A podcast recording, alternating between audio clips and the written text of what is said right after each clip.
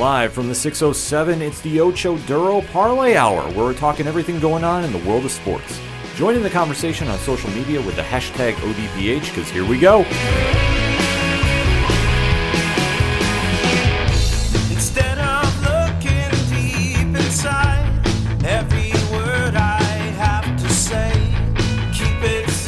Welcome back for an all new edition of the ODPH podcast, better known as the Ocho Duro Parlay Hour. What is going on, everybody? Thank you so much for joining us this week. My name is Ken M. Joining me in studio, as always, you know him. You should be following him on Twitter. You should be following him on all the social media. His name is Padawan J. Hello, hello, hello. And conspicuous by his absence, yet again, your coach, my coach, the coach, Coach Duffy, who is gearing up for the New York Knicks playoff run. Uh huh. Hard, hard to believe as that is. Uh, it's a wild time right now. He's been traveling a little bit. We hear that he's hanging around the garden trying to get a word in. We'll say, as Drake once said, uh, "What a time to be alive." Uh, and I'm going to add to that, if you're a New York Knicks fan. Oh, absolutely. I'm in my glory right now, but I don't want to count my kegs before I tap them. Still a lot of basketball to go, but New York forever. As always, we have something to look forward to, as we do on this podcast, because Pat and I are going to be breaking down everything that you need to know about in the land of sports. So we want to interact with you. So definitely hit us up on those hashtags, hashtag ODPHpod, and definitely swing on over to ODPHpodcast.com. Join in the conversation on our social media accounts. You can find us on Facebook, on Twitter, on Instagram, on TikTok, on Podchaser. You name it, we are there and always interact because we need to interact with you because we like talking with everybody. There's a lot of stories to break down this week. Mm-hmm. So let us kick off with the biggest event going on this week in the land of sports. And this is UFC 262 Uh huh. taking place this Saturday night, May 15th at the in Houston at the Toyota Center. Uh-huh. And what makes this card so big, Pat? Uh, I'm not sure. Oh, wait, no, I do know. Uh, just occurred to me. Uh, you have two fights taking place in this, both in the main event and the co-main event in the lightweight division, and this is the first, allegedly, uh, post Khabib lightweight division. Correct. Now we're going to crown a new champion in the deepest pool of the UFC's fighting ranks. 155, the lightweight division, is always stacked. It is not an easy division to take over and run through. Khabib did it with a lot of style and a lot of just pure skill dominance. Uh-huh. I mean, you look through the track record of who he's fought, and he is absolutely just mauled through that entire division. So obviously, after his last fight, he decided to hang up the gloves Allegedly. allegedly for now because you know fighters are never fully retired. Not until seen. they reach a certain age, and then you're like, yeah, you know, you're not going to fight again. right but for now khabib is left and i in my heart of hearts i do think he's gone for a bit i think there there has to be somebody really out there that would draw him back into Uh-huh. fighting Like, like a Rocky type situation where it's like, okay, yeah. something in that variation like i think if him and gsp were to actually do the grapple match of all grapple matches Oh, God. but i don't have any interest in seeing it unless you know I need an, I need an energy excited. drink or two to get through it. Yeah, I mean, there, like unless something really can sell me on this, I just I don't. GSP at this stage, obviously the one of the greatest welterweight champions of all time, and he has definitely moved on to future endeavors. And Khabib to go from lightweight to welterweight, that is quite a jump. To say the only way I'd want to see that fight is if they were to ban uh, lion prey. Like you got to stay on your feet the entire fight. Like that's the only way I'd want to see that fight because let's be honest, love GSP, love Khabib, two of the greatest fighters of all time. But let's face it, that fight would be like 25 minutes or 30 minutes or whatever. It ends up being of just lay and pray and we'd all fall asleep. Exactly. There's nothing to really be exciting about because that was always one knock on GSP that you just ground, Yeah. you ground an opponent and just completely dominate him with Yeah. wrestling. Yeah. So, like I say, if you're into grappling fest, that might be a dream match for you. Not for me though. I would like to see the fighting. I'd like to see the mixed martial arts really take hold. Rock'em sock'em robots. And we're going to see that this weekend. And obviously, we're going to just talk a little bit about the co-main because Tony Ferguson is returning against Beneil Dariush. Now, that does have some possible title implications. Uh-huh. Because as we know, Tony Ferguson has had a very unique journey in the lightweight division. Uh, often bit by the injury bug. Yes, he has definitely been bit. And obviously, when he was supposed to fight Khabib for all the years, Five or six times. five times, it is. Five time, five time, five time. It was always cursed for whatever reason. I mean, Tripping on a cord in their house. yeah, I mean, just there'd be a bl- freak. blowing the knee out. there'd be a freak injury that would happen left and right. So for Ferguson, though, since his last performance against Justin Gaethje, Uh, there's a lot of questions. Yeah, that and then his uh, he law he got knocked out by Justin Gaethje at UFC 249. That was in May of 2020, uh, and then in December of that same year, he lost by unanimous decision to Charles Oliveira. Yeah, he just hasn't looked right since Gaethje, and Oliveira just just completely tore him apart. So now we have him against Dariush. This is a make or break fight for him, I think, in- my Mm-hmm. Yeah, opinion. yeah. That obviously Ferguson was the guy at this weight class that should have got a title shot. Obviously, fate took a different turn for him. Yeah, I mean, because you look at Gaethje, he's definitely got an argument to be in that title contention, and uh, you know that coveted number one ranked position for all that it's worth. You know, but you and you look, he's beating the likes of Anthony Pettis, you know, uh, Dos Anjos, Edson Barbosa, Josh Thomson. You know, but then, like we said, you know, he's got the losses with Gaethje and Oliveira. So, like, you have to win this fight because if you're going to talk this talk and you're going to walk this walk, that you are the toughest MFer in that division, and the you know the the division runs through you, you can't have that talk and then promptly lose. Yeah, it's just something that he to stay in this fight game, especially in this division, you got to win to stay Yeah, relevant. yeah. Any loss, I mean, it's just amplified that much more. I mean, if he loses this week to Dariush, it's over, in my opinion. Like, Essentially, yeah. Unless he unless he comes back from that and has like a wild, uh, like 10 second in knockout in the first round. Well, he would have to either do one of two things if he loses. I mean, if he loses at lightweight, he's got to vacate the division and go to featherweight. He and, he, and But I don't see him doing that. No, and for him to even get back, if he loses, to get back in like the title contention, the lightweight division, he'd have to go on a, a like he'd have to go on like a, a Ngannou like run where like he's not just beating guys, he is knocking them out in handed fashion. Yeah, he definitely would have to do something that deal because, like I say, if he was going to drop to featherweight, I don't know how he would do that. I don't believe he's ever fought that weight class. If he tries going back up to welterweight at 170, Well, and without knowing what he walks at normally, like if he if he walks around normally at a weight that's above the lightweight division like limits, Mm-hmm. there's no way in hell he's going to drop down to lower than what he already walks around at. yeah, because I think at this stage, if, if you're not fighting the elite of the 155s, you want no part of 170. No. You might have a better shot at 145, but that's an extreme weight cut. I don't want to see him do that either. Yeah. But that might be something he has to look into. I mean, it just depends on where he's walking at and where his team feels he's comfortable fighting. Because if he doesn't get through Dariush, you have to look at those options. And if, like I said, if he goes up to 170, sure, he could hang there.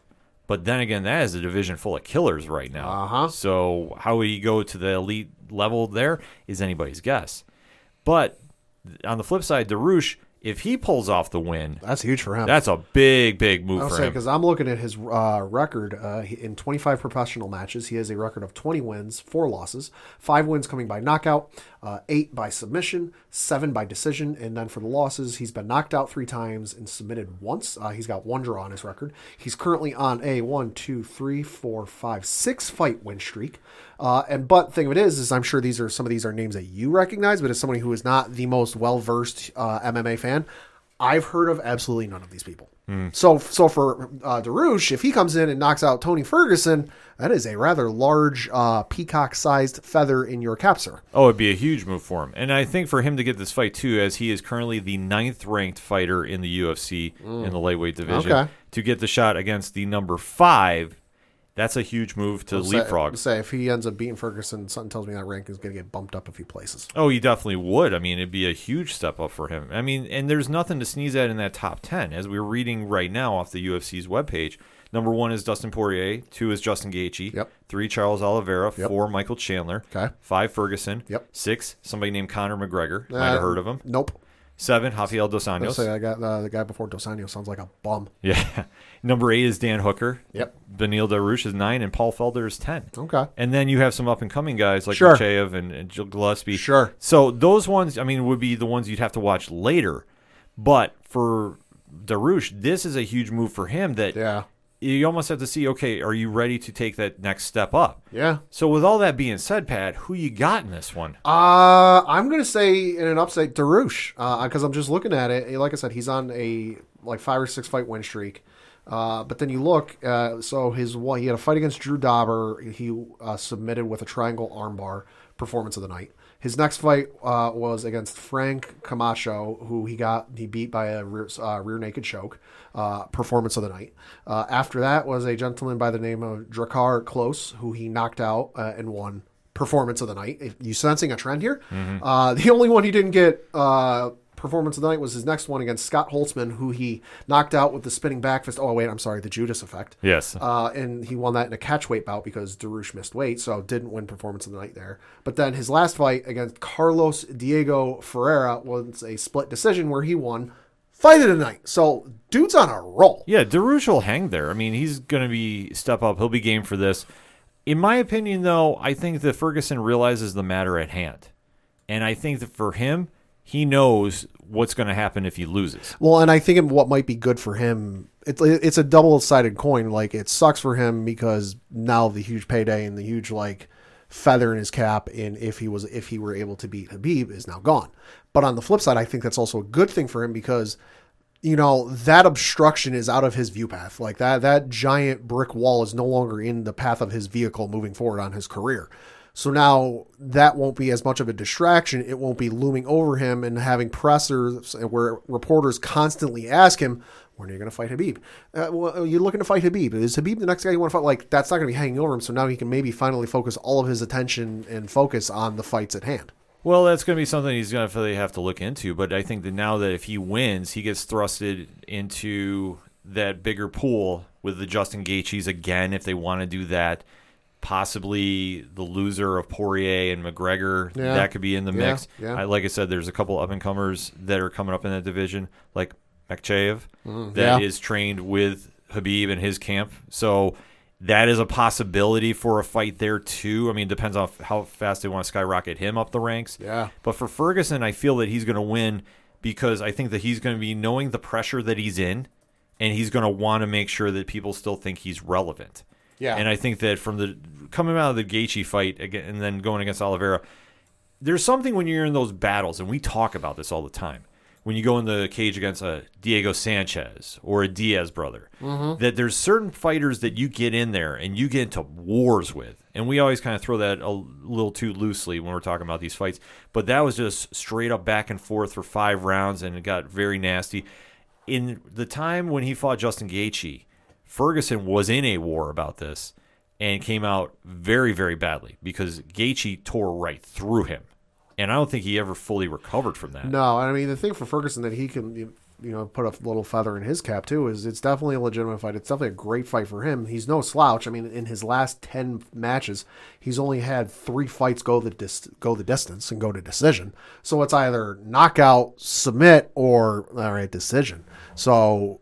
And for me, it, for him, it's like put up or shut up. Exactly, and he's going to have to. But I think Ferguson, this is where he rises to the occasion. I think Dariush is going to be game for this fight. Like I said, this is not going to be a complete 30 second knockout. No, But I think the more that Ferguson can apply that pace that we know he can, and he has a gas tank for days, I think he's going to give Dariush a little fits, especially being in the co-main event slot. It just depends on how Dariush feels about being up there, and can he handle that pace. right. I still think there's a little bit of run left in Ferguson that now that he's coming off those two bad losses, he knows what's at stake. He's going to go for broke, and then we'll see what happens after that. because he uh, turned 37 back in February, and he's got uh, 30 matches under his belt, stretching. And this is just professional fights. This ain't even uh, amateur or semi-pro. You know, his first professional fight was back on April 12th of 2008. Yeah. You know, so father time is not your friend, sir. No, definitely not. So for right now, it's either put up or shut up. And I think for Ferguson, he's definitely going to show up for this one. Yeah. That being said, though, we go to the main event. Yeah, so that's again, like I mentioned, is another fight in the lightweight division where you have Charles Oliveira taking on Michael Chandler. So this one is definitely intriguing. Uh huh. Charles Oliveira, do Bronx. The man has quietly put together one of the most impressive win streaks you don't know about. Uh, yeah, in 39 professional matches, he has a record of 30 and 8. Uh, he has won one, two, three, four, five, six, seven, eight fights in a row, beating the likes of uh, gentlemen such as Clay Guida, Jim Miller, uh, and some dude we just mentioned called Tony Ferguson. He has been on an absolute tear. He's fluctuated between featherweight and lightweight, and right now he has been on a legit tear in that division that not a lot of people are talking about. I was saying in that entire run I mentioned, he didn't get performance of the night once, and that was a fight where he knocked out Nik Lentz uh, at UFC on a UFC fight night in May of 2019. Every other fight I mentioned for his win streak, he has won performance of the night. Yes, he is an absolute fantastic fighter to watch.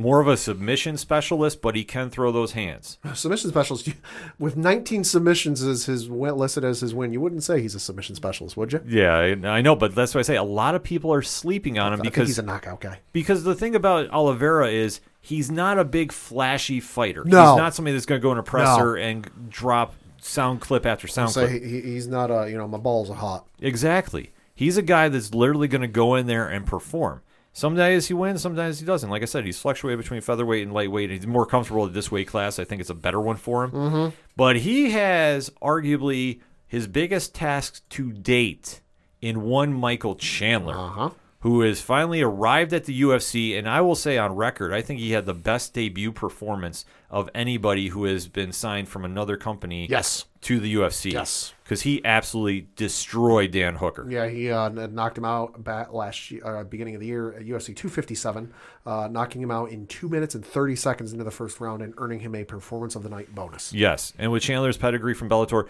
you knew that he wanted to come in and make a big statement. I know the minute he got in and got that win, he was calling out he wanted a title shot, and he had a legit argument for it. Oh yeah, Khabib did not want to take that fight. And I'm not saying Khabib ducked him. I want to make that sure that's very clear. But now we have two guys that are definitely worthy of the title shot. I know that Dustin Poirier should have got it, but he decided to go for the money with Conor McGregor, in my opinion. That's his prerogative. Do you? Mm-hmm. yeah, But now we're going to have a new lightweight king here. yeah. Chandler, impressive wrestler, definitely great on his hands, can definitely give Oliveira some fits. And as we touched upon, Oliveira's a submission specialist. He can stand and bang a little bit too. Yeah. All that being said, Pat, who you got? See, this is tough for me because, like we mentioned, uh, Oliveira submission specialist, but at the same token, Chandler uh, has ten not wins by knockout, seven by submission, five by decision, uh, and in, of his five losses, only three are by knockout and two are by decision. So you, obviously, the game plan for Oliveira, I think, is going to be to take him down and try and submit him.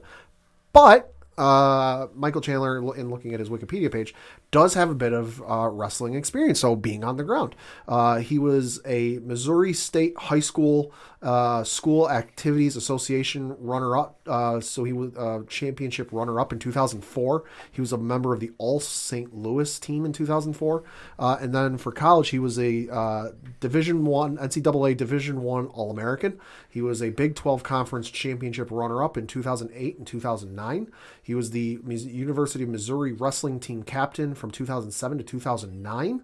So, and he's got a uh, one, two, three different awards for wrestling in in college. So the dude's got some wrestling experience. It's just has he faced anybody's uh, wrestling caliber that uh, Oliveira has?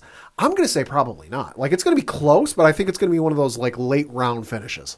I definitely see this going to the third round at least. Unless something happens where Oliveira gets caught with a punch. Yeah, which could, he could happen. It could happen. I mean, we've seen this happen with the best of fighters. This is going to be a fun fight, even if it goes to the ground. Because the question I would have is, how is Chandler's wrestling going to handle the ground game of Oliveira? In case you're wondering about the reach, Michael Chandler has a 71 inch reach. That's 180 uh, centimeters for those of you using the metric system. Uh, and then on the flip side, Oliveira has a 74 inch reach or 190 centimeters. Yes. So this is where we're going to have a real good competition. And like I say, as a fight fan, I'm excited about Yeah, this. I'm gonna I'm gonna say probably Oliveira. I would. Are you going Oliveira? Yeah. I'm leaning Oliveira too. That I think Chandler, I, I'd take nothing away. If Chandler comes in and, and beats him outright, I don't have an issue with yeah. it. I'm not. Yeah, I, I think uh, Oliveira's going to win, but it's not going to be one of those losses for Chandler where it's like, oh, you took a knock with this loss. Like, Right. He's going to come out looking like a basket of roses. oh, absolutely. I think that Oliveira could sneak out the win because, like I say, a lot of people are sleeping on him. And he is a favorite, though, according to the Vegas odds, according Really? to UFC.com. Uh, Oliveira is a minus 134. Chandler's a plus 110.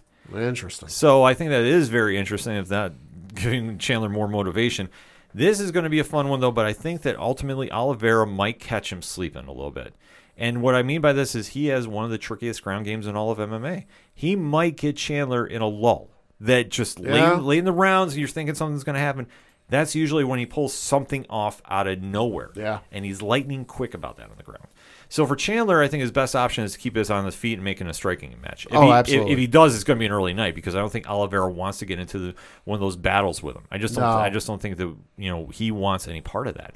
So I think that Oliveira's best idea is get this to the ground. I think Chandler's going to want to test his skills there, mm-hmm. but that is something that I say when we get into the later rounds. Yeah. that's when you really got to start thinking. Okay, what's Oliveira going to do? Yeah, Oliveira is definitely going to have to drag this out and get him to the ground and kind of wear uh, Chandler down a bit, just because this isn't a case where like you can wear him, you can have him on the ground and, and lay on him for a couple of a couple of minutes and a couple or a couple of rounds, because he's still going to have that energy to like, all right, stand back up, boom, uppercut, and you're on the ground. Yeah. you know. But if Oliveira is able to keep him on the ground for a couple of rounds and really wear him down and like to the point where it's like, all right, I can fight you, but I don't have the energy in my arms to throw a punch and knock you out confidently, then it's in Oliver's pocket. It should be. And then the question after that becomes who's next? We do know that Conor McGregor is fighting Dustin Poirier. Mm-hmm. We do know that Justin Gaethje is just patiently waiting for a fight to explode on, to paraphrase Mr. Uh, Chris Jackson. And then there's also some up and comers that are in that division that I'm not saying they're going to leapfrog into title contention, but you have to keep an eye on them as well. Yeah. I think the smart money is Justin Gaethje gets the winner of Chandler versus Oliveira. Poirier fighting McGregor. Listen, one of two things is going to happen there. Poirier wins. He's going to be in that title contention again, but he had the chance and he decided to go fight Conor instead. So Yeah. I don't think that he needs an instant reward per se. But if he did get the fight, I wouldn't be mad about it. Poirier is amazing. Right. But I think that you also have to give Gaethje the the nod here because for Gaethje, he is just waiting. Right. And and like part of me, I think should have been in this contention talk. Yeah. Wasn't okay. Is what is. But you're giving him time to just get better because the camp he's at with Yeah. Usman Yeah. and Ngannou, that's a uh, one of the nastiest camps in MMA right now. Well, and maybe depending on whoever wins this fight between uh, uh, Chandler and Oliveira, that's who you give Gaethje. Just because I'm, I'm looking ahead, Poirier isn't fighting McGregor until July 10th, Mm-hmm. and even if you wait to have uh, uh, uh, guy we were just mentioning, Gaethje, A uh, Gaethje name left me for a minute there. That's all right. Uh, if even if you don't have Gaethje wait until after that fight, that's a long time. It's a long time, and I don't think anybody's going to want to wait that long. No. And I, I think at this stage too, you can't wait that long. You have to hit the ground running, and you definitely have to get those fights moving. Because I know a lot of times when you have champions that are delayed for fighting for whatever reason, you know, it becomes an issue where your divisions get log jammed. Yeah. And especially in the lightweight division, this has happened before when Conor was champion. Yeah, And I mean, how are you not defending your belt? I think either one of these gentlemen are going to want to defend that belt right away. Yeah. Gaethje's the fight to make, and then let the chips fall where they may after that. I mean, I'm just looking at card. Maybe so they could throw if depending on. Obviously, there's no medical suspensions and stuff like. There's no injuries after the fight. If uh, whoever they would put in this fight with Gaethje is healthy, there is a UFC Fight Night card on June 19th with only one announced uh, fight on it, and that is one. Uh, it's in the featherweight division between one Dan Ige and Korean Zombie. Throw it on that card. It's possible. Make it real fun. It could definitely happen. I mean, they're starting to stack up the fights going into the summertime. A lot of stuff to look forward to.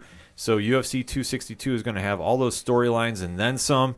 So who is going to be the king of the lightweights moving forward? Is it going to be Oliveira? Is it going to be Chandler? And then who's after that? ODPH Society. I ask you that question. So definitely hit us up on those hashtags. Let us know what's your thoughts going into UFC 262. And you know we'll be live reacting on twitch.tv slash 607 podcast this weekend. So stop by the chat and let, let us know what you think. We're going to take a quick break. We'll be right back. Podcast recommendations, you ask? Brian Wayne here, co curator of The Apocalypse. And I know that sounds gnarly. That's because it is gnarly, man. The Apocalypse. What is The Apocalypse? The Apocalypse is a culmination of the gnarliest podcast, independent podcast the internet has to offer. So instead of trying to go to Twitter the next time you uh, need a new podcast to listen to and try to get Twitter famous, podcast recommendations, please. Just think The Apocalypse, man. And it's ironic because The Apocalypse is only the beginning. It's only the beginning. Just go to podchaser.com. It's it's in the top lists, the top lists in the whole world. So whether you're looking for true crime, sports, uh, role playing, uh, I don't know anything, anything. Think of a podcast. It's on the apocalypse. It's like the apocalypse with a D. Hmm. And do not forget to follow The Apocalypse on Twitter as well. Once again, that is The Apocalypse. If you're looking for a podcast recommendation, The Apocalypse is sure to have something for you. Coming back for another segment on this edition of the ODPH podcast, and it's time to talk some wrestling. Wrestling. Now, this past week, AEW had their Blood and Guts match mm-hmm. on Dynamite, over a mm-hmm. million views. So, congratulations to those guys. Mm-hmm. So, Pat, let me ask you this: Was the match everything you thought it was, and then some? I mean, I didn't watch the match obviously because I don't watch AEW, but for all intents and purposes, it sounded like fans enjoyed it, which was good. You know, if you're putting on a product and you are a fan of that product, you want to enjoy it at the end of the day. That being said, uh, I know that we've said it before, and I'll say it again. Whoever's on production work on that company needs to step their game up because it was cool. And, it, and admittedly, I got the notification from Bleacher Report. Of course, they're homers, so I expected to get a notification from Bleacher Report Right. on my phone about AEW, but I got the notification about uh, MJF pushing Chris Jericho off the top of the cage, and I was like, "Oh, all right, that sounds cool. I'll give that a watch." You know, I always enjoy watching a guy get thrown off the top of a cage. so I watched the clip, and he gets thrown off of the damn thing, and and you got Jim Ross borderline by God, you know, broken in half type of type of thing, where they're really lamenting on, oh my God, they pushed him off onto the steel plating. Oh, that could that could have ended his career. And then whoever was producing the show decided to cut to a camera that showed the underside of said air quotes steel plating was cardboard. I agree with you. The production on AEW, I just struggle with Yeah. week in, week out. Yeah. That at this stage in the game, they need to fix these problems. And Yeah. yet we haven't. Yeah, I mean, we. I'm not going to sit here and say, "Oh, WWE's perfect." They're not. But at least when WWE has something gimmicked to where it's supposed to break or it's supposed to bend, you know that it's gimmicked. You know that it's fake. That it's oh, it's supposed to do that. But at least there's some you know level of believability that like on the on the surface you know okay that's fake, but it still looks violent as all hell because you know oh oh he hit them with that steel chair, but that oh damn it that looks like a real steel chair or whatever it ends up being. You know if WWE were to do this, that would look like on both sides to be real steel plating, and and whoever was producing wouldn't go oh cut to the camera that shows it's cardboard underneath. It's just something that they have not mastered the craft of doing on TV for whatever reason. Like we touched upon this lightly on 607 TWS on twitch.tv slash 607 podcast, Rich and I did. And they still are not getting everything better. And why they haven't pulled this off yet, I don't know. I just don't understand this. No, I don't either. Like it's, it, and it's not even one of those things like, oh, a wrestling veteran would know. It's like, no, anyone with any amount of like television or film experience would know. Hey, you want to avoid the shots that show kind of behind the scenes, you know, the inside baseball. And I know there's people that enjoy looking at that stuff in movies and t- in TV, and that there's entire websites devoted to it. But like in a wrestling match, like okay, yeah, the occasional slip up will happen where oh, you know, like I remember there was the one match where Roman was supposed to be bleeding open, and Byron Saxton got caught handing him a, bl- a packet of quote unquote blood. Mm-hmm. Like I get that that stuff happens, but like there's still that like you had to slow the footage down and really look and, and catch it to notice it but like it's real hard to sell a guy falling onto steel plating when you show blatantly show the cardboard. Like you could tell that it wasn't quite steel plating, that it's not like the actual genuine article, but it really takes away from it for me when you show the other side of it that like, yeah, this is an actual steel uh, board. Absolutely. This is something that whether it was on 607 TWS, I was in the chat for the hashtag shows wrestling show talking with those guys about it as well, and they brought up the great points too about the production. That is something that talking with wrestling fans this week mm-hmm. has been the general feedback from this match. And Yeah. that's the point I'm going with about this. Everybody's talking more so about the production Yeah. than the actual match. Because because by and large, if you watch enough wrestling, you can tell when stuff is gimmicked. Like WWE, you know that they're gimmicking the ring to implode on itself when it's not the usual video turnbuckles. That like I know there's been a couple of Raws where about halfway through the night, I'm like, oh, we're gonna get a ring exploding portion of this show because the ring uh, corners aren't the normal ring corners. Yeah, But, like you, exactly. you can tell when stuff is gimmicked. You're like, all right, that's supposed, you know, that's how it's supposed to happen. You know, Christ, the what was it? The one where Braun Strowman ran through through quote unquote the LED board with well, who was it? Bobby Lashley or whoever the hell it was. I believe so. I, or you know, there was a rumor that like I remember that match though. they're, they're like, oh yeah, this is how they're supposed to get the new uh, entrance way. You know, them breaking through. Like, okay, that was gimmick to happen that way. I don't think it, the electric sparks and explosions would happen quite that the, the way they did. But like, it's gimmick. I get it. It still looked awesome. Yeah, it's just something that at this stage, again, we talk about with Revolution and how the debacle with the uh, barbed wire uh, Yeah, death match yeah. went. That now we have another big event. A lot of people are tuning in for, and yet Mm-hmm. the production fails yet again. This is something that for AEW they need to fix moving forward. And I hope they get it right sooner than later, especially because they just announced, and we do have the press release right in front of us, that they're going back on the road for live shows. Mm-hmm. Oh. So they're going to be starting uh, for Dynamites. The dates that they have announced via their press release they have sent to us is Wednesday, July 7th. They're going to be in Miami at the James Knight Center. Okay. They're going to be on Wednesday, July 14th at the HEB Center in Cedar Park, Texas, so in the Austin area. And then Wednesday, the 21st, they're going to be at the Curtis Culwell Center in Garland, Texas, outside of the greater Dallas area. So this is their press release. If anybody's looking for information for those tickets, AEWTix.com. So for them to go on the road and especially be doing this in front of live crowds, they really got to put this together and really fix it. So I mean, that's the underlying bottom line feed to this because this should have been something to really be selling about. The match was entertaining. If you ever seen War Games, Yeah.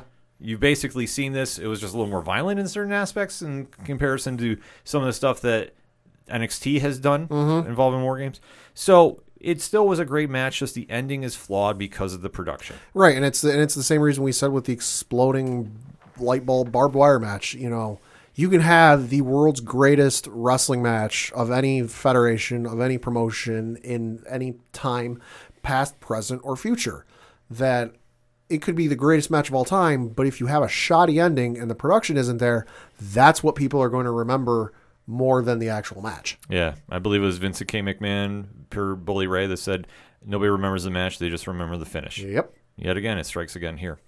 But speaking of the WWE to switch gears, they're coming off the heels of Face and Blood and Guts. Now we come into a pay per view event Yep. that's going to be on the Peacock Network this Sunday. Yep. Pat, you want to break it down for us? Yeah, so that is uh, WrestleMania Backlash taking place uh, this Sunday in the Thunderdome. Uh, so, going to go over some of the matches uh, and give our thoughts on what we think is going to happen. Uh, first of which being a lumberjack match taking place between Damian Priest and The Miz. So this feud is still continuing on from the Bad Bunny scenario that happened at WrestleMania.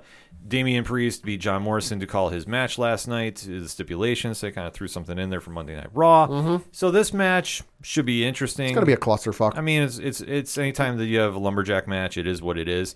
But this should still be Damian Priest to win. Obviously, he's been on a roll since WrestleMania. I don't th- see anything stopping here. No. And then we go on to the next for him. Yeah, uh, which I yeah I definitely think Damian Priest is going to win, or this is going to be like a no contest because shenanigans and with Yeah. lumberjack match. You know, this feud's probably going to go on for a little bit. You know, which is fine. It is what it is. Uh, next up for the SmackDown Tag Team Championship, you have Dolph Ziggler and Robert Roode defending their belts against Dominic and Rey Mysterio. So this one, I know they've been hyping up a little bit that there's never been a father and son tag team champion Yeah, in WWE. that I can re- remember off the top of my head. Yeah, probably not. So I think that we are going to see that on Sunday. I mean, the one thing about SmackDown's tag team division is it is forgettable. Yeah, And it's a shame too because they have the Street Profits on there. Yep. The now reunited Uso brothers Yep. are there. You have the Alpha Academy, which I mean, Chad Gable's been doing his best work since he had Jason Jordan by his side.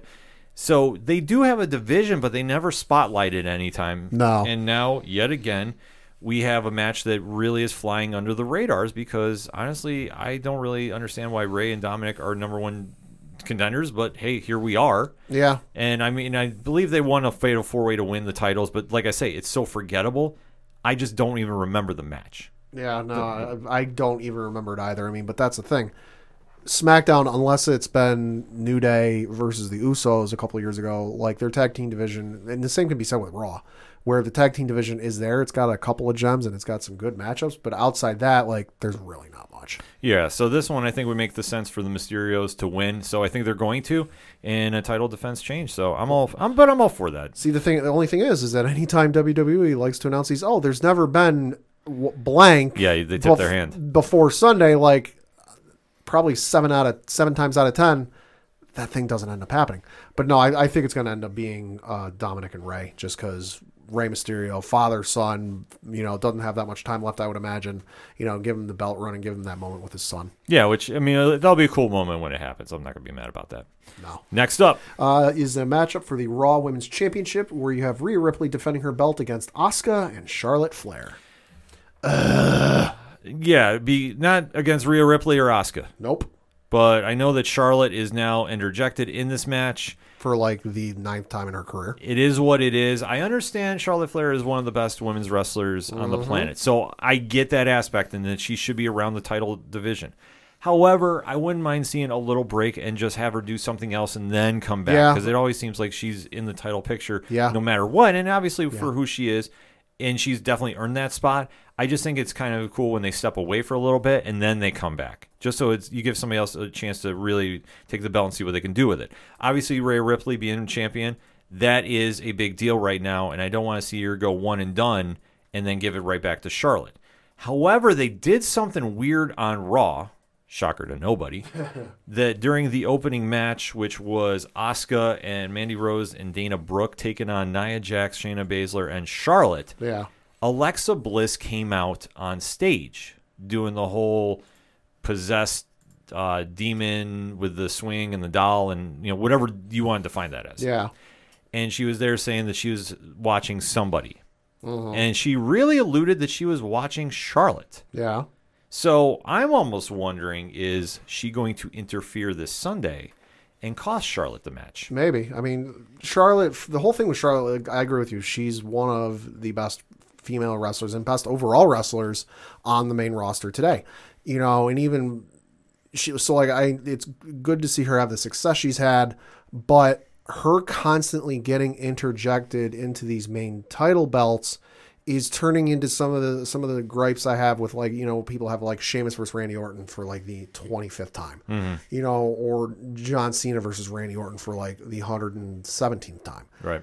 it gets old after a while. I mean, kudos to the person on the Squared Circle subreddit who brought up this is like at least the third instance that this has happened. A couple years ago at SummerSlam, the match for the SmackDown Live Women's Championship was announced as Natalya versus Becky. What went on? Natalya versus Becky versus Charlotte. Hmm. And then at WrestleMania a couple years ago, it was supposed to be Ronda Rousey versus the man, Becky Lynch. Well, that was announced. What happened the night of? Ronda versus Becky versus Charlotte. Yeah. And then you have this one, which was announced Rhea Ripley versus Asuka. And what's going to happen on Sunday? Rhea Ripley versus Asuka versus Charlotte. Like, don't get me wrong. It's cool to see her win belts. It's, you know, that's fine. But, like, it's just way too much. It's just a little too much, and I think that at this stage, let Rhea get some time to run with the belt. Because obviously, with that little tip off they did with Alexa Bliss, mm-hmm. I really don't have any interest in seeing Charlotte as champion versus the contender Fiend Bliss. I don't know. I don't want to see Charlotte as champion again either. Like, don't get me wrong. I don't mind seeing her win, but just when she's getting interjected this much, Yeah. it get it gets old for me. Yeah, so we'll just have to wait and see how this plays out. I mean, I fear that Charlotte's going to win the belt on Sunday, and that's the direction they're going to go in. But I'm keeping my fingers crossed for You know how Vince Ripley. liked those old hands. Yeah, that's true. I mean, he he does go to you know what he knows is the opportunity as she's going by. So, Yeah. and I mean, like I said, Charlotte is a worthy champion. I get why. I just don't like seeing her interjected how she is in this storyline. But Yeah. let's see what happens on Sunday. Uh, and then next up, you for the SmackDown Women's Championship, you have Bianca Belair defending her belt against Bayley. Match of the night. Potentially. I'm already calling it. There is no way this match is going to fail. This is going to be awesome to see. Bianca Belair pulled off the great win against Sasha Banks at WrestleMania. Now she's facing Bayley in, in mm-hmm. the Backlash match. Like, this is perfect. Yeah. So, like I say, for Backlash to get this match, it is phenomenal to see. And like I say, they're going to put on a hell of a performance, but there's no way that Belair is one and done. No. no, especially with all the all the focus and kind of quote unquote press she got after her big win at Mania. There's no way she's a one and done. I agree with you. This has got potential to be match of the night. I'm even going to go so far as to say this will open the main card. Uh, after you get through the pre-show and whatever they do with that, uh, this will this will open the card and, and really give it a hot start and get the fans really amped up and going. Good luck trying to follow this up because Uh-huh. this one, just give them 20 minutes and let them go. That's Yep, that's all I say. That's all you need. Yeah. Next up, uh, is for the WWE Championship, where you have Bobby Lashley defending his belt in a triple threat against Drew McIntyre and Braun Strowman. all right. I am just not excited about this match. I'm excited for this in the fact that it's a triple threat, so that means pretty much anything goes. Uh, I'm excited just to see how how hard hitting this match can be because all three of these guys, rather large, rather strong, rather muscular, uh, they can destroy some shit, and I am excited to see them destroy some shit. I'm excited to see it happen too. I just think that for this match, Lashley is going to go over. I don't. Probably. I don't think you're going to give the belt back to Drew right now. I think that Lashley has done enough that he is really having a nice run as champion, and I think it works. Even though I still think it's egregious that they got rid of the Hurt Business Yeah, and one of the biggest faux pas WWE's done in a long time. I mean, listen, MVP and and uh, Lashley didn't want it to happen. They they've been vocal that they tried. They went to Vince and tried to get him to change his mind. Yeah, and I fully think they were in the right about that because to break them up, I think really hurt Raw, and as you can see mm-hmm. in the in the storylines going on right now, I think it does hurt a little bit. But for Lashley, obviously him winning over Braun, I think would be a big move, and I think that that's how this ends. I think he gets the pin over Braun. I think they keep Drew out of it somehow. I'm not saying there's going to be a run in because I don't think there is. But I think we're gonna have a decent match out of them. Yeah. So, but for me being excited to see this, I'm just kind of like, eh. I it almost kind of feels a little too predictable because, like I said, I don't see them giving Drew the belt back, and I don't see them giving it to Braun right now. No, Not to say they wouldn't do it, but I don't see how they're going to pull that one off per se. I could see him giving it to Braun if you have a point in the match where Braun gets quote unquote taken out, and then you just have Drew and Bobby beat the holy loving hell out of each other mm. to where they're just both lying in the ring, can't get up. You know, you've got the announce team going, "Oh my God, who's going to win?" The, you know, both both guys are out. Wait a minute, it's Braun. You know, Braun goes, you know, picking the the meat off the bones kind of a deal, where he you know, a little opportunistic, like, wait a minute, let me take advantage of this situation and, and give it to. I can see it that way, maybe. It'd be the smart play to do, but I'm taking Lashley on this one. Yeah, I'm pro- Lashley's probably going to win too. Although I wouldn't cross out some sort of shenanigans happening where somebody runs in. Yeah, something could happen. I mean, I, I just, I just don't know who, and I don't know how they would set it up per se. Yeah, who knows? Uh, and then in your main event, you have for the Universal Championship match Roman Reigns taking on Cesaro. Well, one of two things is going to happen here. The internet is going to lose their mind Sunday night if Cesaro wins, Or they're going to lose their mind if he loses. Or they're going to lose their mind if he loses. But if it's in a good match and it really delivers, I think people are going to be okay with it. Mm-hmm. I mean, let's face it. Since Roman Reigns has returned to the WWE with Paul Heyman by his side, he is must watch TV. Facts. You, you can talk all the ratings you want with AEW, but I'm sorry, the fact that Roman carried an NFL audience to SmackDown and held them, and they drew three million that night. Yeah. That goes to show about what Roman brings to the table. He is everything that is the franchise guy of the WWE, and rightfully so. He is the draw. He is. I know Sami Callihan fans are going to get at me about that, but he is what makes you watch SmackDown, and he delivers each time. The work he's doing now is great. To flip the coin, finally, Cesaro is getting his time to shine. Mm-hmm. After the huge win over Seth Rollins, he has now got himself in a title match for the first time in a long time. Oh yeah. So now we have to see how this pays off. They did the great storyline about how they took out Daniel Bryan and Cesaro was the next guy up. They've been really setting this feud up great. Jimmy Uso just came back to join his brother, and we don't know the storyline going to happen there. Is he going to just go and join suit, or is he going to rebel against Roman for the Yeah. in that whole storyline? There is a lot of moments that are, are involved with this match. Oh, yeah. and it's exciting, and it has me guessing how is this going to play out.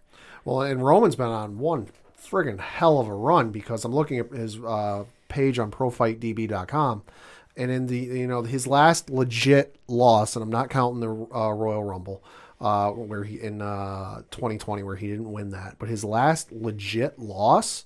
Uh, because he did have a loss earlier, uh, earlier this year, late last year, but that was a DQ loss, so yeah, it doesn't really count.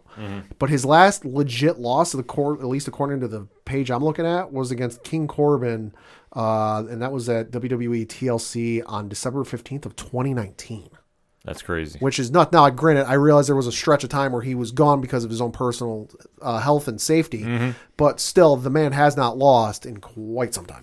Yeah, so I could see him winning here though. And And he's, I- he's gonna win. you know, the only way I see this changing is if Jimmy Uso accidentally super kicks Roman Mm, maybe. or does something that it's accidental. It looks like, and then we'll see what happens. I I could say this. I think Roman wins outright. Yeah.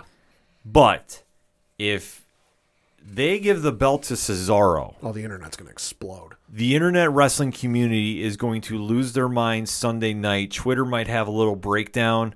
It's going to get wild for a good stretch, a couple days. They might do an immediate rematch on Friday night, but it won't matter. If Cesaro wins, dude, I think the way they could do this is Cesaro loses on Sunday, but not because Roman straight up straight up beats him like ref bump, refs out, Uso interference, you know, starts super kicking Cesaro all over Hell's Half Acre. You know, Roman starts concerto and really messing with him. Ref comes to one, two, three. So then uh, Cesaro is written off for a little bit of time, you know, just like sell the injury, like, oh, you know, he took a real beating. He's got to take some time off to really nurse his wounds and come back.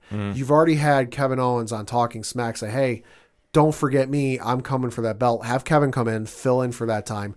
Because I don't think, I think if WWE is going to give Cesaro the belt, be, for as long as people wanted to see him champion and see him win a belt that large in this company, they're going to save it for SummerSlam when there are potentially going to be fans in the seats.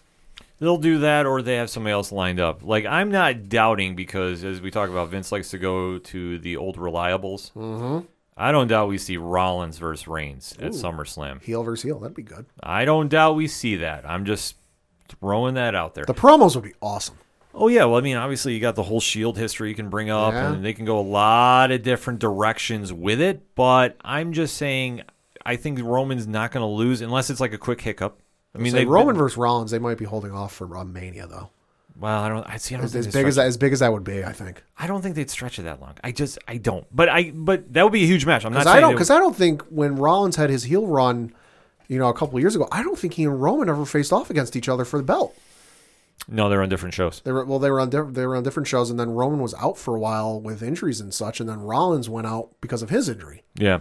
It would be something to pull off, and I wouldn't mind seeing this, but I think that at this stage with how both characters are, I think this would be a great idea to do. Yeah. And that's why I said I think they would do it for SummerSlam. I don't think they would wait till Mania because I think it's a lot of time to draw out. Yeah. And plus, I mean, we always talk about those possible rumors about people getting signed and coming in and, Yeah. and you know, somebody Yeah. coming up from NXT to Yeah. challenge. Yeah. So it's a lot of time to do it. I just think that they want to do that one, especially it's going to be in front of a live crowd. Yep. They're going to want to deliver a big main event for that one. And that's why I Oh, think they, sure. they deliver Rollins versus Well, uh, Roman that one. And especially since the rumors are they are looking at Madison Square Garden for SummerSlam. Oh.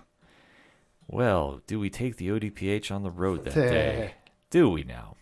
Uh, but there's going to be so many storylines coming out of this one. I cannot wait to watch this card. I'm actually somewhat excited for Backlash. Somewhat. There's a couple matches out there, like I Yeah. said. Give me Bianca Belair versus Bayley all day for a Backlash show stealer. I'm, Yeah. I'm here for that. And Cesaro versus Roman, pff, give it to me. I'm definitely excited for that.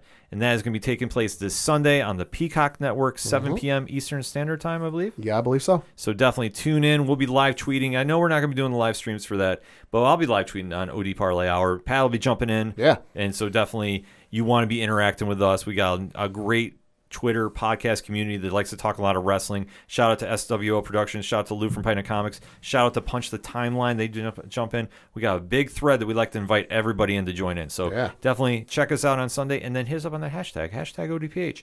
Pod, what is your predictions for WrestleMania Backlash? We want to know. We're going to take a quick break. We'll be right back. My name is Nicholas Haskins, and I'd like a moment of your time to tell you about the fifth annual live stream for the cure. To do that, I brought along two people whom I couldn't do this event without Gerald Morris and Dan Brennick. Over the past four years, the live stream for the cure has raised over $30,000 for the Cancer Research Institute. That contribution is helping to fund research into cancer immunotherapy, training the body's immune system to fight all forms of cancer. This year, we're aiming for our biggest goal yet as we try to raise $15,000 in 50 hours on the air. Tune in May 19th through the 23rd as we're joined live by podcasters and content creators from around the world. With your help, we can continue the fight for a future immune to cancer. Together, we can make a difference. Coming back for another segment on this edition of the ODPH podcast, and there's a lot of NFL news to break down. Yeah. We were going to try saving it for one shots, but we decided to just throw a couple stories together for you to break down and dissect the National Football League. Yeah. And kicking off, Pat. Uh, this one I know you've been amping and chomping at the bit to talk about. Uh, this one came as somewhat of a surprise. I know it'd been rumored. oh, it's a big surprise for me. Well, I, I say somewhat of a surprise because there were rumors that this uh, former NFL player was looking at making a comeback and making a switch from his position he's played probably his entire football career. I don't know. I don't have that stats in front of me going back that far. Uh, but presumably he's played that position his entire life and was looking at making a switch to tight end. And was like, okay, people were talking about you making that move years ago when you were drafted in the NFL, but now you're just getting around to it. Uh, and that is one Timothy Tebow, who was it was announced or kind of speculated that he was trying to make an NFL return uh, as a tight end, uh, and lo and behold, it looks like he isn't going to be having to wait very long to figure out who he's playing for, and he looks like he's going to sign uh, with the Jacksonville Jaguars. Uh, to he's expected to sign with them uh, either late this week or early next week to play tight end. So, and according to an article from ESPN.com, uh, quote, a position he never played in high school, college, or his previous three year NFL career, a source confirmed to E ESPN. So, Tebow Tom's coming back, baby. All right. Can you imagine that call on Sunday from like Joe Buck? Uh, Lawrence to Tebow, touchdown. That'd be wild. It's 2021, folks, man. They're gonna sell a lot of tickets. Everything's up for grabs. This move, as one of the biggest Tim Tebow fans you'll see, because Facts. because I have been a fan of him since Florida. I am very puzzled by this move. And what I mean by this is obviously when he was at Florida, one of the most dominant quarterbacks in all of college football. I want to just point that out college. And Urban Meyer was his head coach. Great success down there. And this led to the mystique of Tebow. Obviously, when he was drafted in the NFL, thought he went a little too high in the first round to the Denver Broncos, but he did lead them to the playoffs and one win. Let's remember this.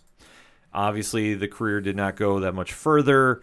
He wound up with the New York Jets for a quick hiccup. Uh, Patriots for like a preseason. Yes, and the big Was thing, with the Eagles for like a preseason. yeah, and the big thing about him was he did not want to go away from being a quarterback. He wanted the opportunity to win that job, and he does have one playoff win under his belt as a quarterback. Like, Yep. That's one thing I'm just going to That stress. was, that was under the Denver Broncos. Uh, that was, was with the Denver Broncos against the Pittsburgh Steelers. I remember that very vividly because that was going into overtime. The NFL had just invoked the new overtime rules for the playoffs, and I went, "Oh, sweet, we're going to see these rules off right right off the bat." And game's over. Yes. So we all have to kind of remember that. And then obviously when football phased out, he decided to go play baseball for the New York Mets. We saw him here in town at the 607 playing for the Binghamton Rumble Ponies. And then it was going away, and then we thought he'd be doing more commentary for the SEC. Right. And now suddenly he's back in the NFL playing football. Yeah, I would say I know he was doing some stuff with College Game Day, but I think he was primarily on the SEC network Mm-hmm. doing their like pregame College Game Day stuff. Right. So this move is very puzzling to me unless he feels and I and listen, I'm not going to tell anybody not to go chase your dreams. I think he didn't want his narrative to end the way it did in the NFL. No, He's always been a football player at heart. This has been his ambition that I think he wanted to prove people that he could go do it. The only thing I question is at this stage in the game, he's never played tight end before. Yeah, he's 33 years old. He's 33 years old. And what is he going to really bring to that team now? especially when, uh, again, according to the article from ESPN.com, uh, the quote: the Jaguars already have eight tight, or excuse me, five tight ends on their roster. Uh, in Chris Manhertz, James O'Shaughnessy, Luke Farrell, Ben Ellefson, and Tyler Davis. Well, I think what you get with him is one, you're going to get star power because he does he does bring a fan base with him.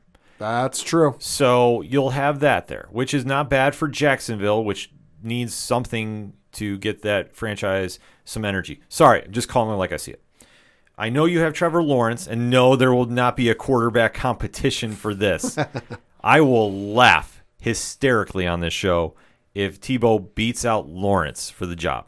If they even have that entertaining If that idea. if that even happens, every supposed draft expert should quit. Yes, facts. There, there's just no, there's no chance it's going to happen.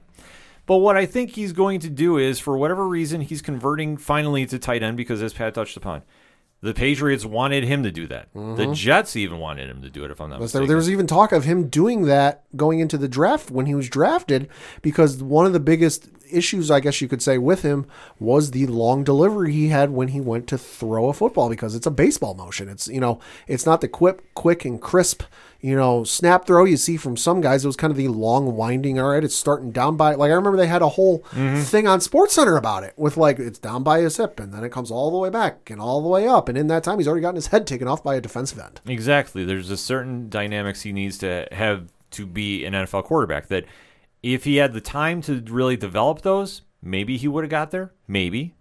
not saying it was going to happen because he had a, a motion much like Philip Rivers. So that being said, well, maybe not less sidearm, but it was still the, No, wind, yeah, yeah, the winding The motion. long wind-up. Yeah. So so that being said, this move is very puzzling about what he's going to bring to the table now, and is he going to be the Tebow of old? Yeah, I, but I think that he is an athlete through and through. yeah, So I could see it working, and obviously nobody knows him better than Urban Meyer. true. But the question is, you're not facing the teams from the SEC. You're facing the NFL. Mm-hmm. It's a whole different ball of wax up here. So can Tebow adapt enough, and especially for a rookie quarterback? I don't care how good Lawrence is, he's still a rookie in the NFL.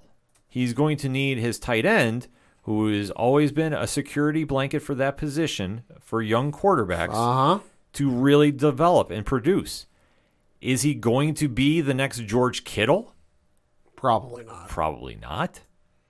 But can he at least do something productive on the field? I think so, and I think that that's why this contract for being one year is low risk, high reward. Oh yeah, no, it's it's totally low risk, high reward.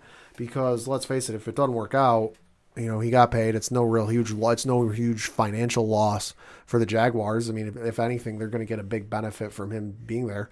Uh, did a quick Google Google Maps search. University of Florida is only an hour and is only like seventy four miles away from uh, where the Jaguars play. So it's basically in the backyard. Yeah, it's a backyard game You for know, him. it's very heavy uh, Tebow fans down there. Yes, and since they don't have any seating restrictions, they'll pack that place out. Yeah, especially you look at their home opponents this year. Uh, they are scheduled to play obviously Tennessee, Indianapolis, and Houston because well in the same division. But they're also scheduled to play the Buffalo Bills at home, the Miami Dolphins, Arizona Cardinals, 49ers, and the Denver Broncos uh, at home this year. And then they're scheduled to play at home or excuse me away again Tennessee, Indian, Houston uh, away. But then they'll play the Patriots away, uh, play up in New York against the Jets, uh, out in Los Angeles against the Rams, up in Seattle, and then out in Cincinnati for their away games. I mean, I'll be rooting for him, but I just don't get the move though. No, And and I'll, let me rephrase that. I'll root for him, I guess, until he plays the Bills.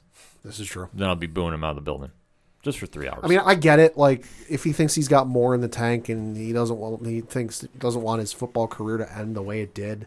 I get it, but it's just it's a very confusing move to go. Oh, I because the last time he played in the NFL was in a I believe that was like a 2015 according again according to the article was like a 2015 uh NFL preseason game. yeah, So like it's been you know six years. it's been six years, and and in that time, he's been a commentator on the SEC network and then playing minor league baseball. So like his focus hasn't entirely, at least to our knowledge, maybe he's been doing workouts off and on during that time just to keep fresh and, and keep ready to go in case a team ever called. You know, because he's never formally submitted his retirement papers. No, at least he- to my at least to my knowledge. No, he was just let go, and he just never. Yeah. they never followed. He kept the door open. Yeah. I'm sure he entertained offers, and who else was going to bring him back but Urban? Yeah, no, I mean, that's about the only person at this point who would, I think. yeah, and that's because of the old college connection. But still, I even question that because Urban, he's not the same Tebow you coached at Florida, the one you national championships. No, he's not. So I understand you want to be loyal to your guys, but you also have to realize you're not living in that era anymore. No, I mean it's one thing to bring him in in some sort of like minor coaching position, just to kind of like get him, get his foot in the door with some coaching stuff.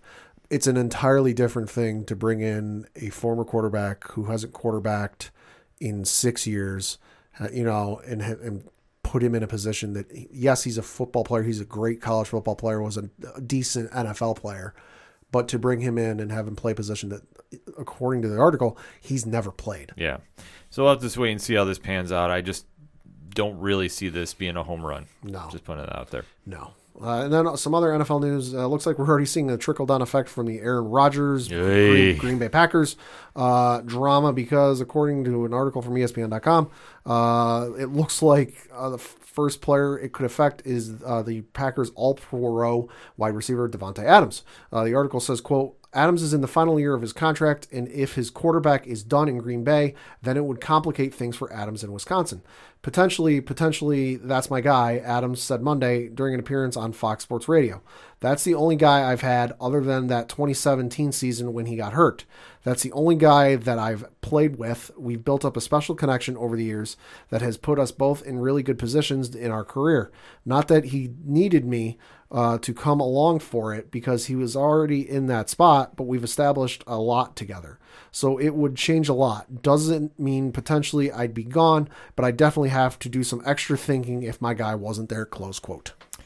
He's putting some pressure on the organization to make a Uh-huh. move. Smart move. Uh huh. because like we touched upon last week this is going to be a trend-setting move moving forward with the nfl mm-hmm. if you're going to let the players run the asylum the gm is gone Yep. If you're going to be stuck in your ways and not willing to compromise aaron rodgers is gone and that is going to be the biggest pr nightmare you've ever experienced in the green bay history It's going to be worse than Favre. it is. Oh, absolutely, it will be because you have arguably an MVP caliber quarterback year in and year out who has Mm-hmm. carried your franchise on your back when you've given him absolutely nothing to work with, First ballot Hall of Famer.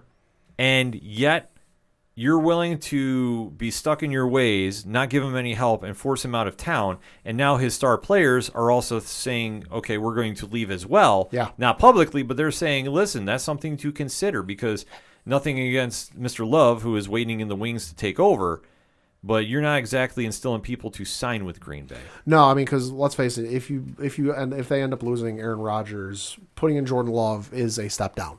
Yeah, facts. Like I get Jordan Love, very good player in college, but Jordan Love ain't no Aaron Rodgers until he shows me otherwise. So having uh, Davante Adams there is fine. It's good for him because hey, that's a guy he can throw to that he knows will be there. But you take that away, and all of a sudden he's got to depend on guys like Marquez, Valdes, Scantling, who's not bad. He's okay. You know, late round fantasy pickup if you if you play fantasy, Yeah, yeah. but he's not exactly you know first five rounds. Uh, and then he's also got you know going to have Allen Lazard again. If you're really scraping the barrel, needing a wide receiver for your bench, you might draft him, but he's not a top five guy. That's going to really hurt him. Like there's only so many there's only so many times Aaron Jones can run the ball. Like he needs somebody to throw to, and Davante Adams is it. If you lose Davante, you're going to make things very hard for Jordan Love if he ends up being the quarterback. Yeah, so there's so many questions you got to ask, and now the organization really needs to make a move because once one player starts speaking, more are going to start speaking. And let's face it, Aaron Rodgers is the face of your organization. They know what they get with him, and they know how short a football career can be.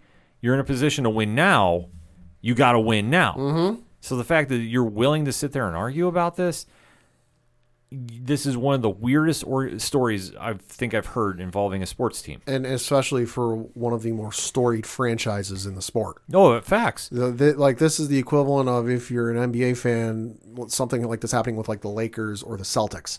You know, in baseball, this is like if something were to happen with like the Yankees or the Dodgers. Mm-hmm. You know, NHL, it's like something happening with like the Red Wings or or even the Rangers. Like this just doesn't happen. Yeah, no, this just does not happen.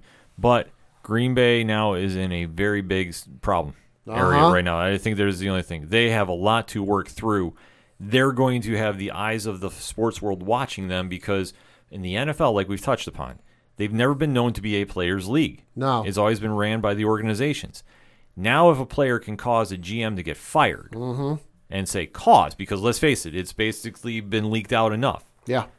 allegedly, that's the only way Roger stays is the GM is gone. Mm-hmm. So now Green Bay has more pressure because if you lose Rodgers, you're going to lose Adams. And you In there, and there goes your guaranteed uh, division win. yeah, so you're going to go spiral out of control. So It's gonna be a rough if Rodgers leaves and then Davante leaves. It's gonna be a rough few years. yeah, so I don't know if they're in the situation to follow up about that. They're definitely going down a road that they're not exactly comfortable with, and they're looking for an exit, but there's not anyone in sight. Absolutely.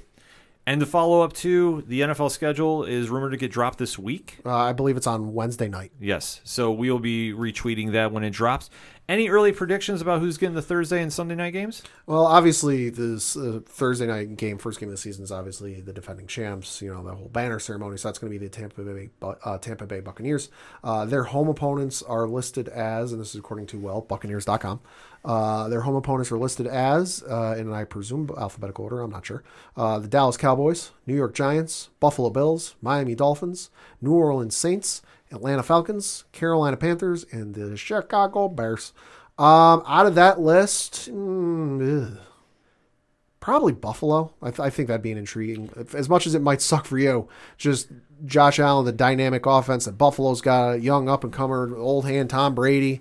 You know, be an interesting matchup to have opening night. I've been hearing rumblings that that is going to be the opening match that Thursday. I don't have any official confirmation. Let's just say I have a lot of uh, water cooler talk, so to speak, as the schedule is getting announced. That that is who Tampa Bay is going to get lined up with first week. Uh, otherwise, I was going to say I wouldn't doubt Dallas possibly. Uh, yeah, I could see Dallas. I mean, you got Dak making his return, health, you know, hopefully 100% healthy. Dallas, Dallas makes sense. Although I can see Dallas being the Sunday night game because, well, Dallas and the Giants. That's what I was going to say. Like that'd be that's only- NBC's favorite. That would be the only other scenario I could see playing out because I mean, let's face it, Dallas and the Giants is always much watched TV, and to see them on a primetime stage is always even heightened up that much more. So I will have to say I think the Bills are getting Thursday night, which bring it on. I mean, obviously you got to beat everybody to get to the Super Bowl anyway, so you know we got to get through one game at a time, and let's see what the Bills got. And I'm just excited that we're going to be hearing about the schedule this week, kind of Yeah. plan out what's going to happen. And I would have to say that on that who Tampa was supposed to face, like that's the matchup I think would make the most box office. Yeah, like like I said, if New Orleans were still there, or New Orleans were still there, if Drew Brees were still there, that would be the matchup to do. Yeah. that like potentially one last like if Drew Brees, because I think he still had one year left on his contract before he decided to retire. You know, Tom Brady, Drew Brees, you know, one last time type of deal. Like that would make the most sense, but he's not there, so it's probably gonna end up being Buffalo. It probably will, unless of course they won't put Daniel Jones down there. That's once he coached Feed him the- to the wolves. Yeah, once he coached Duffy's reaction about that.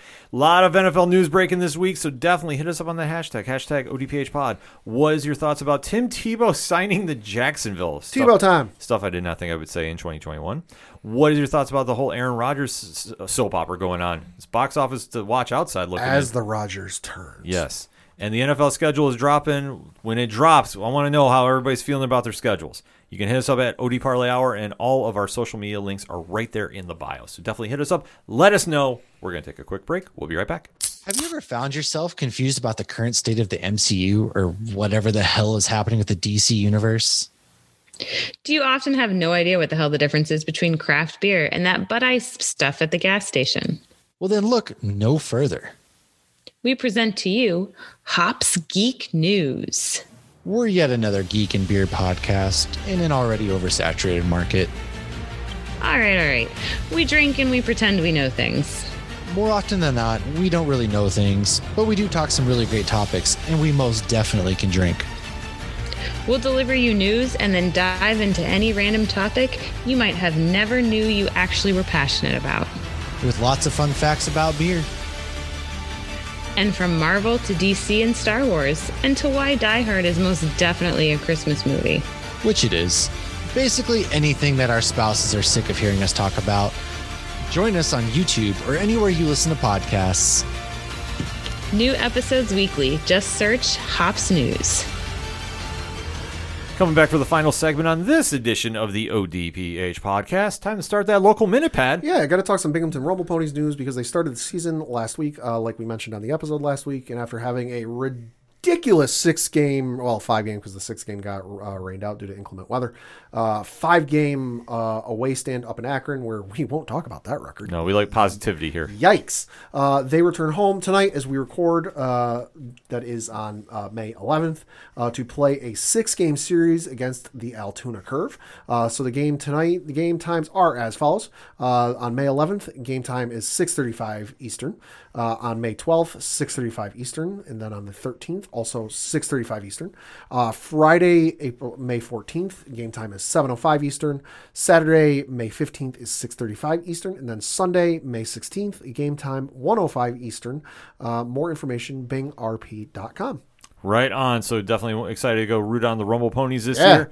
And definitely get down to some games, man. Yeah. Excited for that for summertime. Yeah. Nothing beats that. Nothing at all. Yep. So let's round those bases and take the show home, Pat. Yeah, I got to keep it with baseball because uh, a couple things to talk about. One, I was going to lead off with until something broke as we were recording, and I went, "Yo, holy sugar cookies!" Uh, according to Jeff Passan from uh, ESPN.com, uh, it looks like the Oakland A's might be looking at relocating to another stadium. In, in another town, city, or even potential state. This is nuts. Yeah, so the article reads, quote, uh, the Oakland Athletics will start exploring the possibility of relocating with the blessing of Major League Baseball, a move that could put pressure on local government officials to green light a new stadium project that has spent years in limbo, sources uh, familiar with the situation told ESPN. Uh, so, yeah, basically the article goes on to say that the Oakland A's have been looking at getting a new ballpark, a new waterfront ballpark, uh, for quite a number of years that just for various reasons has never been greenlit, never been down, uh, put down to happen. Uh, you know, the team uh, went to the city council vote with a $12 billion mixed use developmental deal. Uh, we're trying to get it done. It just hasn't been done. So now Major League Baseball and the team are putting a little pressure on them, saying, "Hey, if you want to start looking at other cities to potentially play in, that's perfectly fine, and we give you we give you that green light." Now, admittedly, the Coliseum used to be, if you look up old photos, was a pretty nice stadium, and then the Raiders came in and turned it into a dump where no batter has won a batting title in quite some time because, well, look at how big the foul grounds are. So that being said, I thought once the Raiders left that, oh, hey, you can remodel that stadium and bring it back to kind of some of its old former glory. Not knowing this this deal was they were trying to get done for a new stadium, which admittedly wouldn't be far. It's the new stadium they're looking at building is waterfront in downtown Oakland, so you're not moving anywhere. You're just moving addresses, you know. But they just can't get it done, and now Major League Baseball has said, "Hey, listen, if you can't get a new stadium done and you really want to move, you can move cities." Uh, and apparently, again, according to Jeff Passan of ESPN.com, one of the leading candidates to potentially land uh, the Athletics, should they choose to leave, is uh, one Las Vegas. Oakland will go absolutely bat crazy mm-hmm. if they move to Vegas with the Athletics. Yeah, I mean, because admittedly, the Coliseum is rather old. It's 55 years old now, so it's it's seen a lot of time. It needs a little bit of facelift, if not something else new entirely. Oh, absolutely. But pressure's on the Oakland City Council now. I'm telling. I'm Because let's not forget, the Athletics are now the only team left in Oakland. You've got the Golden State Warriors, who were playing like across the street from the Coliseum. They've gone across the bay and they're technic they're in San Francisco now. You've got the Raiders, who were playing at the Coliseum, are in Vegas now. So now the only team you got left is the A's. Oakland is not the fan base you want to do this to. Didn't Marshawn say something similar when they were trying to convince the, the city council to not let the Raiders go? Where he was like, it, the Warriors left, the Raiders are leaving. He's like, if the A's leave, you're going to regret it. Yes. He said something to that effect. to paraphrase, and I fully agree. We have seen, and I do want to applaud those Oakland Athletic fans in the stands because they get after it Uh-huh. during games, Uh huh. especially when uh, certain asterisks come into town. Fuck them. Yes, they they definitely gave them a warm welcome, so we definitely approve them here on the ODPH. I'm like I said, I would not be so like let them go that easily to Vegas. Mm-hmm. Like you have fans there that are passionate about your team and they want to see teams stay there. Yeah. Do the work, make this happen. Like this is just absolutely mind-boggling to me that you're going to let them walk out and then, like I say, it, it will not be pretty. Yeah. No. It will not be pretty no. if they leave. And, and ESPN did reach out to Oakland Mayor uh, Libby Schaaf uh, for comment, and uh, she did not return ESPN's messages. Uh, and the article goes on to say, quote, the athletics lease at RingCentral Coliseum runs through 2024, and rebuilding at the Coliseum site, seen by some as a possibility, is not a viable option for the future uh, vision of baseball, uh, the league said in a statement. Uh, the league said, quote, uh, MLB is concerned with the rate of progress on the A's new ballpark effort with the local officials and other stakeholders in Oakland. The A's have worked very hard to advance a new ballpark in downtown Oakland for the last four years, investing significant resources while facing multiple roadblocks.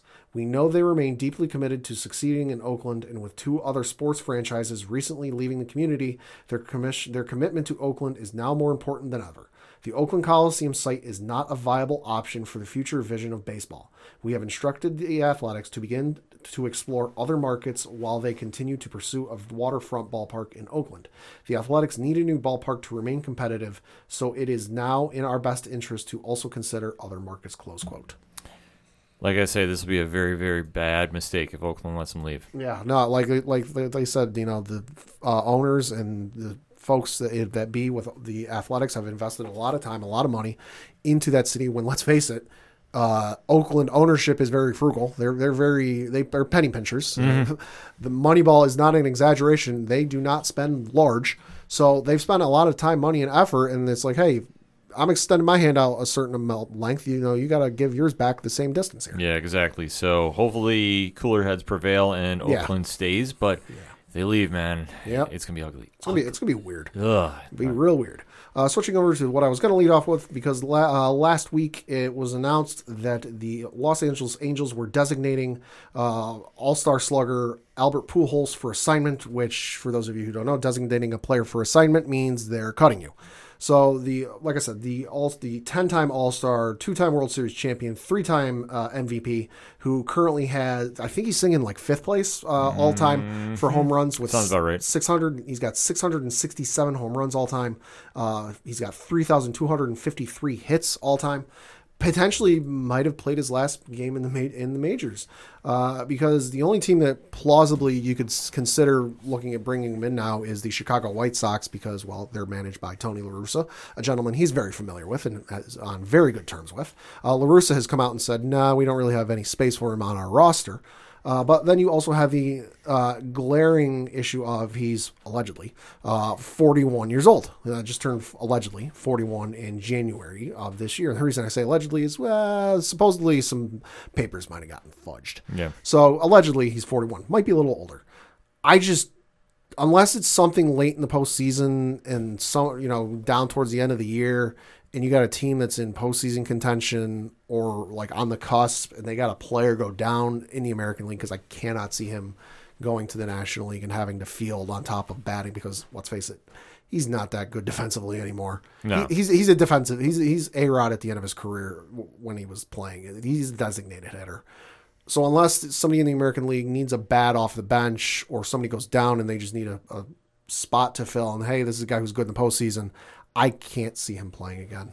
No, I think it's the end of the road. Sad to say, but I think that he's at that stage now. I mean, Father, Yeah. Father Time caught up with him. Mm-hmm. No shame about No. that legendary career. Yeah, but, uh, but gonna get in the Hall of Fame someday. Yeah, exactly. So let's wait to see what happens moving forward, but I think Yep. he's done.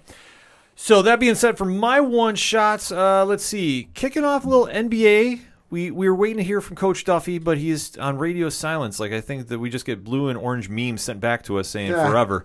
So I'm gonna save the NBA talk for next week for the playoffs, but we definitely have to acknowledge one Russell Westbrook, who is now the all-time leader of triple doubles in the NBA. Wow. Yes, well- Congratulations. Yes, congratulations indeed. 182 of them. Oof. So he is he's the all-time triple double leader. So congratulations out to him, the Washington Wizards player. Yeah. Uh, definitely was really just so humble about it too, and just plays hard. And you know what? He got the acknowledgement from everybody else in the league, and rightfully so. So I got a little standing ovation because they were playing in Atlanta last night when he got it. The, the fans, it got announced in this uh, arena what happened, and the fans gave him a little bit of a standing ovation. Yeah, I mean, he definitely mentioned everybody else before him. They got him, like uh, Oscar Robinson, Yeah. Magic Johnson, Yeah. Jason Kidd. So he definitely was really very humble about the moment and definitely just embraced it. And Yeah. it was a it was a cool moment to see. Like I like Russell. I, I like how he plays the game. So.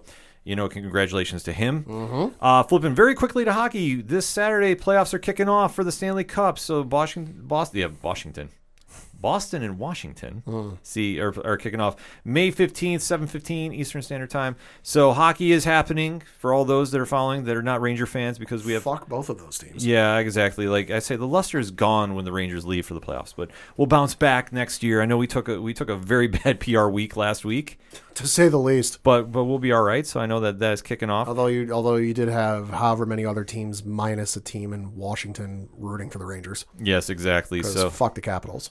Exa- Indeed. Indeed. And my last bit of news as well. Going to end with some boxing. Mm. because I, I know we don't really talk too much about the sweet science, but there is a couple moments that definitely needed to get mentioned. So this past weekend was the big fight between Canelo Alvarez and Billy Joe Saunders. Okay. So now, if you're not sure, okay, why was this such a big fight? Canelo right now is the pound for pound guy, and definitely is a force of nature in his own right. 56 and one and two, 38 KOs. Billy Joe Saunders, 30 and one now, uh, with 14 knockouts. So this was a fight for the fighters in their prime. So this is something that meant a lot in boxing. Let's say this wasn't two guys fighting when they should have fought like 10 years ago. Correct. So this is something that, as a fight fan, you're excited to see. And Canelo stopped him in the eighth round. I mean, depending on how you judge on the scorecard, Canelo was up four to three on the going into the eighth round, and he got him with a with a nasty uppercut. Got that eye swelling shut. It was not good, and uh, the coroner said that Saunders couldn't see out of the right eye, so they stopped it before they got to round nine. So Canelo has answered that. Obviously, still dominating at his age. I mean, both these guys, like I say, Canelo is 30, Saunders is 31. So guys in their prime. So is this going to be enough to steal away from the UFC moving forward? Doubtful, but for the purists that still love the sport, it's a great thing. And Triple G still won both fights against Canelo. I don't want to put that on record too. So until boxing simplifies the belt system, I don't think they'll ever beat UFC. No, I don't. I, they have a lot of work to do. But this was at least for fights for somebody that does watch boxing. I know we don't talk about it online here because for me, unless it's of fighters in their prime fighting each other, there's nothing really to be excited about. There, it just it isn't. The UFC does a lot better for their matchmaking for the most part, but this is a situation that definitely needed to get mentioned, and that's why I say. And I like watching Canelo fight. I think he does a great job. I don't even care about what that bum was doing at the press conference after, allegedly. So you know whatever. But to end also with more boxing news, it has been announced by their respective PR teams. Tyson Fury and Anthony Joshua are going to be having their long-awaited bout uh, either August 7th or August 14th. So they're nailing the date down. I, down. I believe it's going to be in Saudi Arabia. But they are going to be having that big boxing match that everybody's waiting to see for the heavyweight division. So uh, definitely interesting for that. I think Fury takes this one. Right. I'm not super impressed with Joshua. So we'll have to wait and see how that all plays out. But that is some boxing news for you, Pat. Yeah. So that all being said, the music you heard on this edition of the ODPH is that of Brian Wolf.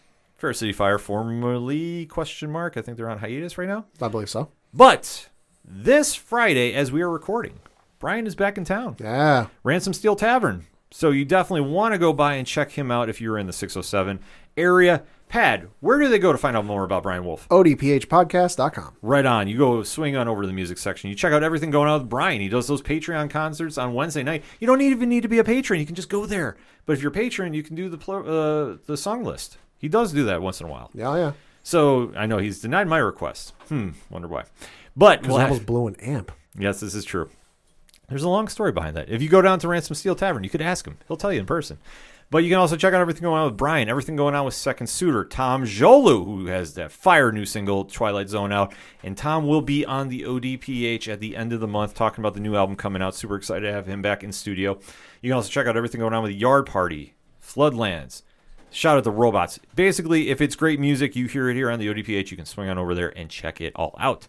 You can also check out the directory, which has friends of the show and organizational links supporting Black Lives Matter and all the amazing pod groups we are in via Podchaser. Because my rule, Pad, what is it? Uh, the one with the gold makes the rules. No, but close enough. No, it is if you're in a pod group and you're not on Podchaser, you're not really in a pod group. So definitely want to shout out our friends in the Apocalypse and the Inner Circle, and of course, hashtag 607 Podcasts, and our friends over at 8122 Productions, Rich, Ron, Mike C, and hashtag Big Natty Cool. Still on Twitter, Pat. Oh boy. Still roaming free and definitely doing a lot of stuff behind a Patreon wall that you need to go check out. Patreon.com slash 8122 Productions. $1 gets you in the door. $3 gets you a comfy seat at the table. Anything else I don't want to know about because that's Diesel's business. Dirty deeds done dirt cheap. And we will be live reacting to UFC this weekend on twitch.tv slash 67 podcast. The button is right there on the front page. You can check that out. The TeePublic store, which has the hottest shirt in independent podcasting, out right now. And rumor is there might be another sale going on. So for all of that, so much more, odphpodcast.com. That's all I got for this week. So for the one and only Padawan J, Got a crazy stat for you here to close the show. Uh, Steph Curry is less than 100 three pointers away from breaking uh, Ray Allen's career three point made record. That's including playoffs. What makes this even wilder? Because we all figured he'd break it at some point. What makes it even wilder? Curry has played fewer than six, has played 600 fewer games than Ray Allen. That's insane. Uh huh. That's absolutely insane. Bonkers. I'm your host, Ken. Thank you as always for listening to the ODPH podcast, better known as the Ocho Duro Parlay Hour. See you next time.